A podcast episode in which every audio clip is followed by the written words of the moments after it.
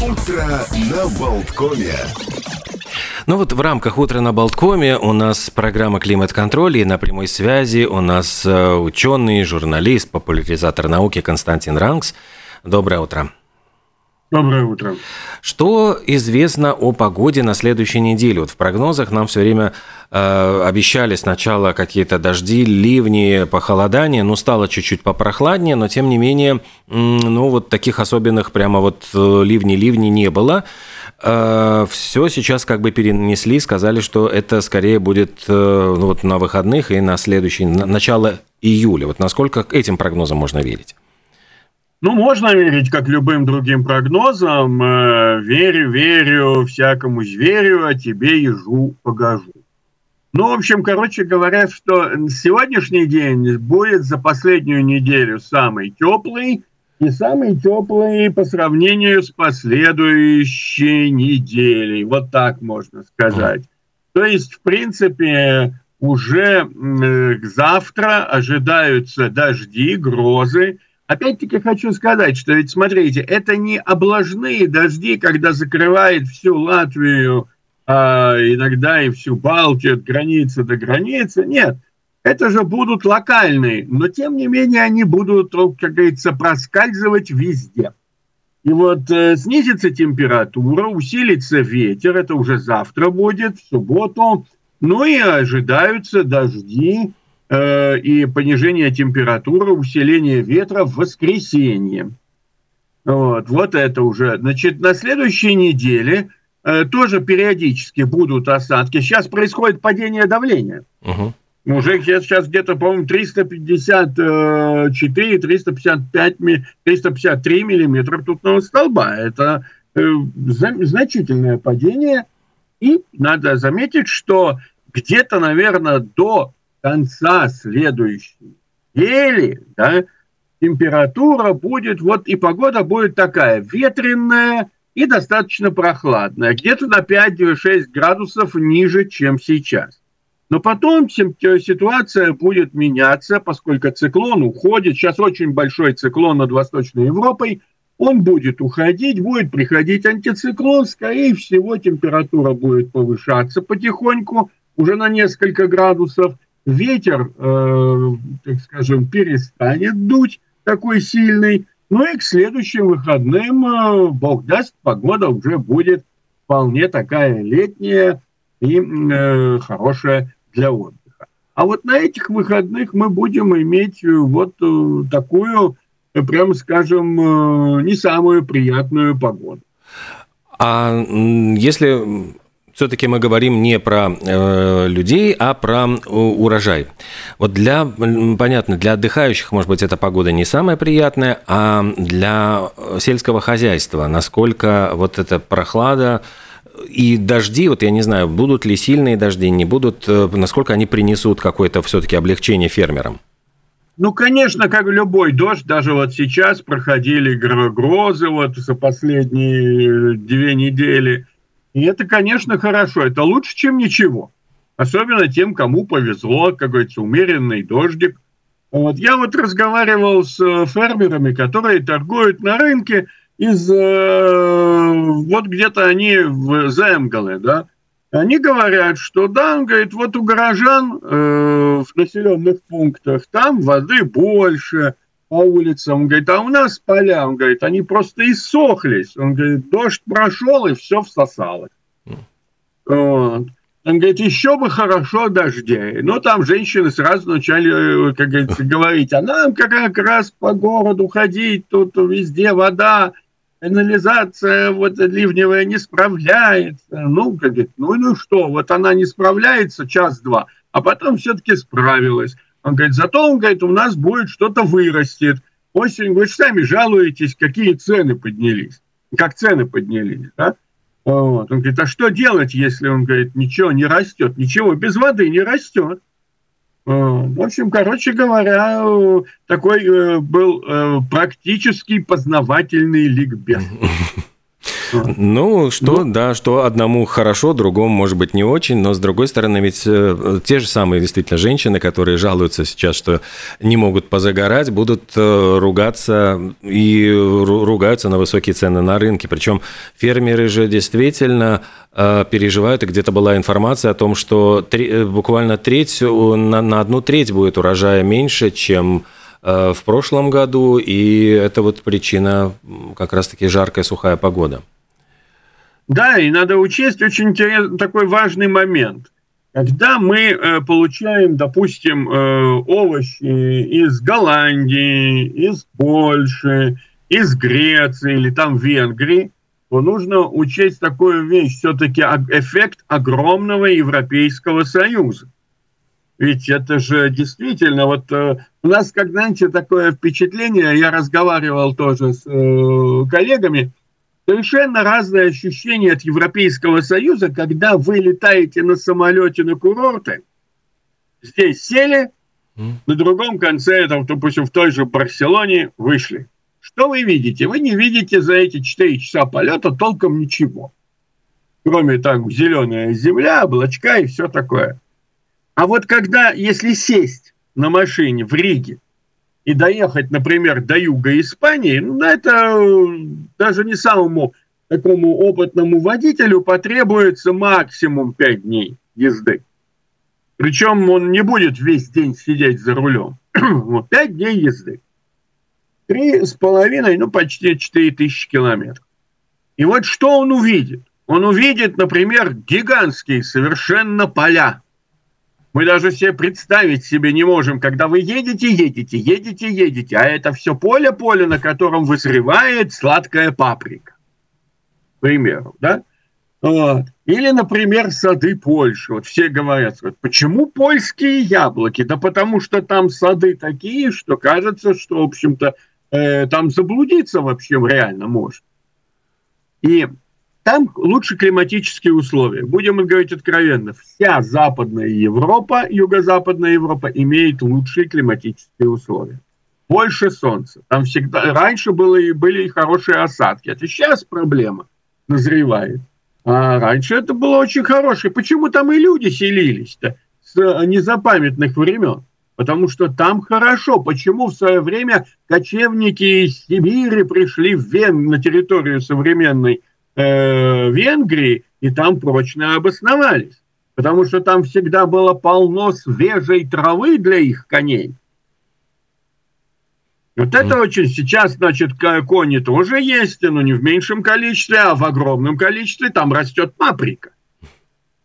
Вот. И мы должны понимать, что выращивать, например, продукты, мы приходим на рынок, очень многие люди не только на рынок, они хотят, чтобы мы покупали местные локальные продукты. Но у нас не тот климат, не те условия, не та земля для того, чтобы выращивать в таком количестве, в товарном количестве те эти продукты. И мы видим, и это неизбежность, что наши местные продукты будут дороже, чем продукты завозные. Но, опять-таки, вот этот самый вариант. Если у нас будет тепло и периодически будут хорошие дожди, то у нас все-таки вырастет хороший урожай, и разница, вот эта маржа между импортными продуктами и нашими местными, она уменьшится. Это законы рынка. А если, как говорится, у нас будет плохо, то не нужно надеяться, что у них там будет плохо, и поэтому их продукты э, как говорится, ни с того ни с сего вдруг тоже начнут дешеветь. Или там, допустим, меньше будут дорожать. Мы должны понимать, что если будет плохо по всей Европе, то тогда и те продукты резко uh подорожают.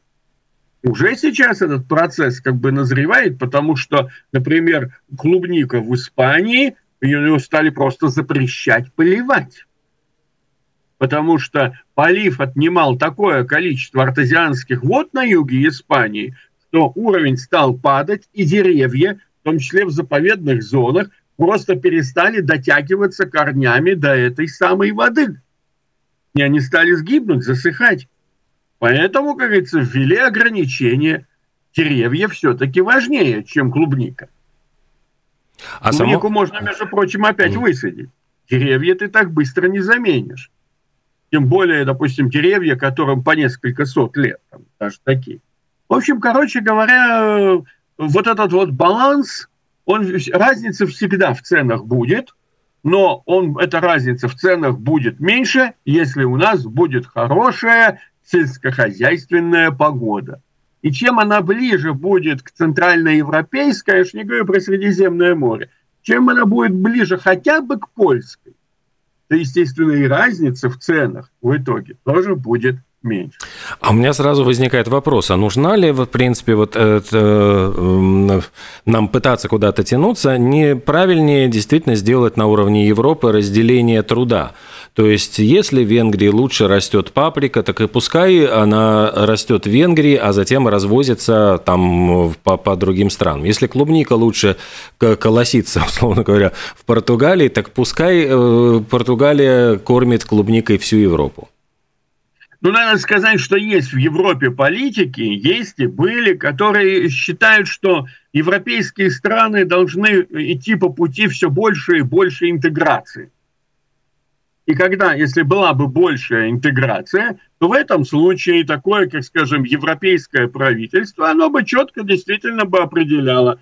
Так, венгры у нас по паприке идут, значит, поляки идут по яблокам и огурцам, вот, северные Э, балтийские страны, тут какие-то ягоды у нас есть, может быть, картошка та же самая, хорошие сорта идут, еще, еще что-то. Вот я в этом не специалист, но как на уровне обывательской, обывательском вполне можно себе представить. Допустим, зачем пытаться испанцам растить огурцы – например, когда они у них плохо растут, и то их приходится придумывать, как их там, как, когда их высаживать, чтобы температура упала. Я помню местные огурцы где-то чуть ли не в ноябре месяце. Нет, вообще хорошо в ноябре месяце иметь свежие огурцы.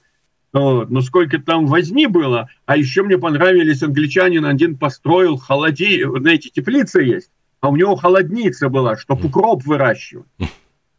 Вот. Ну и другие такие пряные травы. Ну, серебристые, чтобы солнце не, не выжигало там ничего. Ну ладно, экспериментатор такой был. Но дело не в этом. Дело все в том, что для этого необходимо, чтобы в каждой конкретной стране было сказано э, фермерам, ребята, Европейский Союз постановил, что теперь будем растить только одну картошку. Ну, все, мы страна специализируемся по картофелю. Или не знаю еще почему. Или все засаживаем кустами с крыжовником. Вот, вот наша задача. Но такое, естественно, можно было делать в централизованном, унитарном государстве. Угу. Евросоюз же это все-таки объединение стран. И, например, нужно учитывать, что политически в каждой стране существуют свои, э, так скажем, традиции, существует пласт крестьян, которые... А это самая консервативная часть общества, потому что земля консервативна, вот, по сути своей. И естественно, что они будут, не будут голосовать или будут голосовать против такой программы.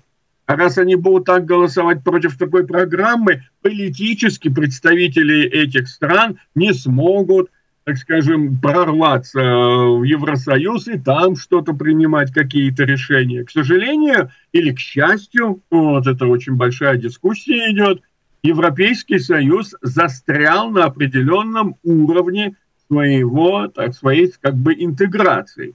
И в этом, кстати, слабость Европейского Союза по сравнению, например, с теми же Соединенными Штатами Америки, имеется в виду которые, конечно, тоже как бы из штатов стоят, да, вот, но у них более свободные возможности для бизнеса. И если в каком-то бизнесе, в каком-то регионе, в каком-то штате хорошо растет кукуруза, то не надо даже никаких там э, постановлений из Вашингтона. Они будут выращивать кукурузу, потому что она дает максимальную прибыль.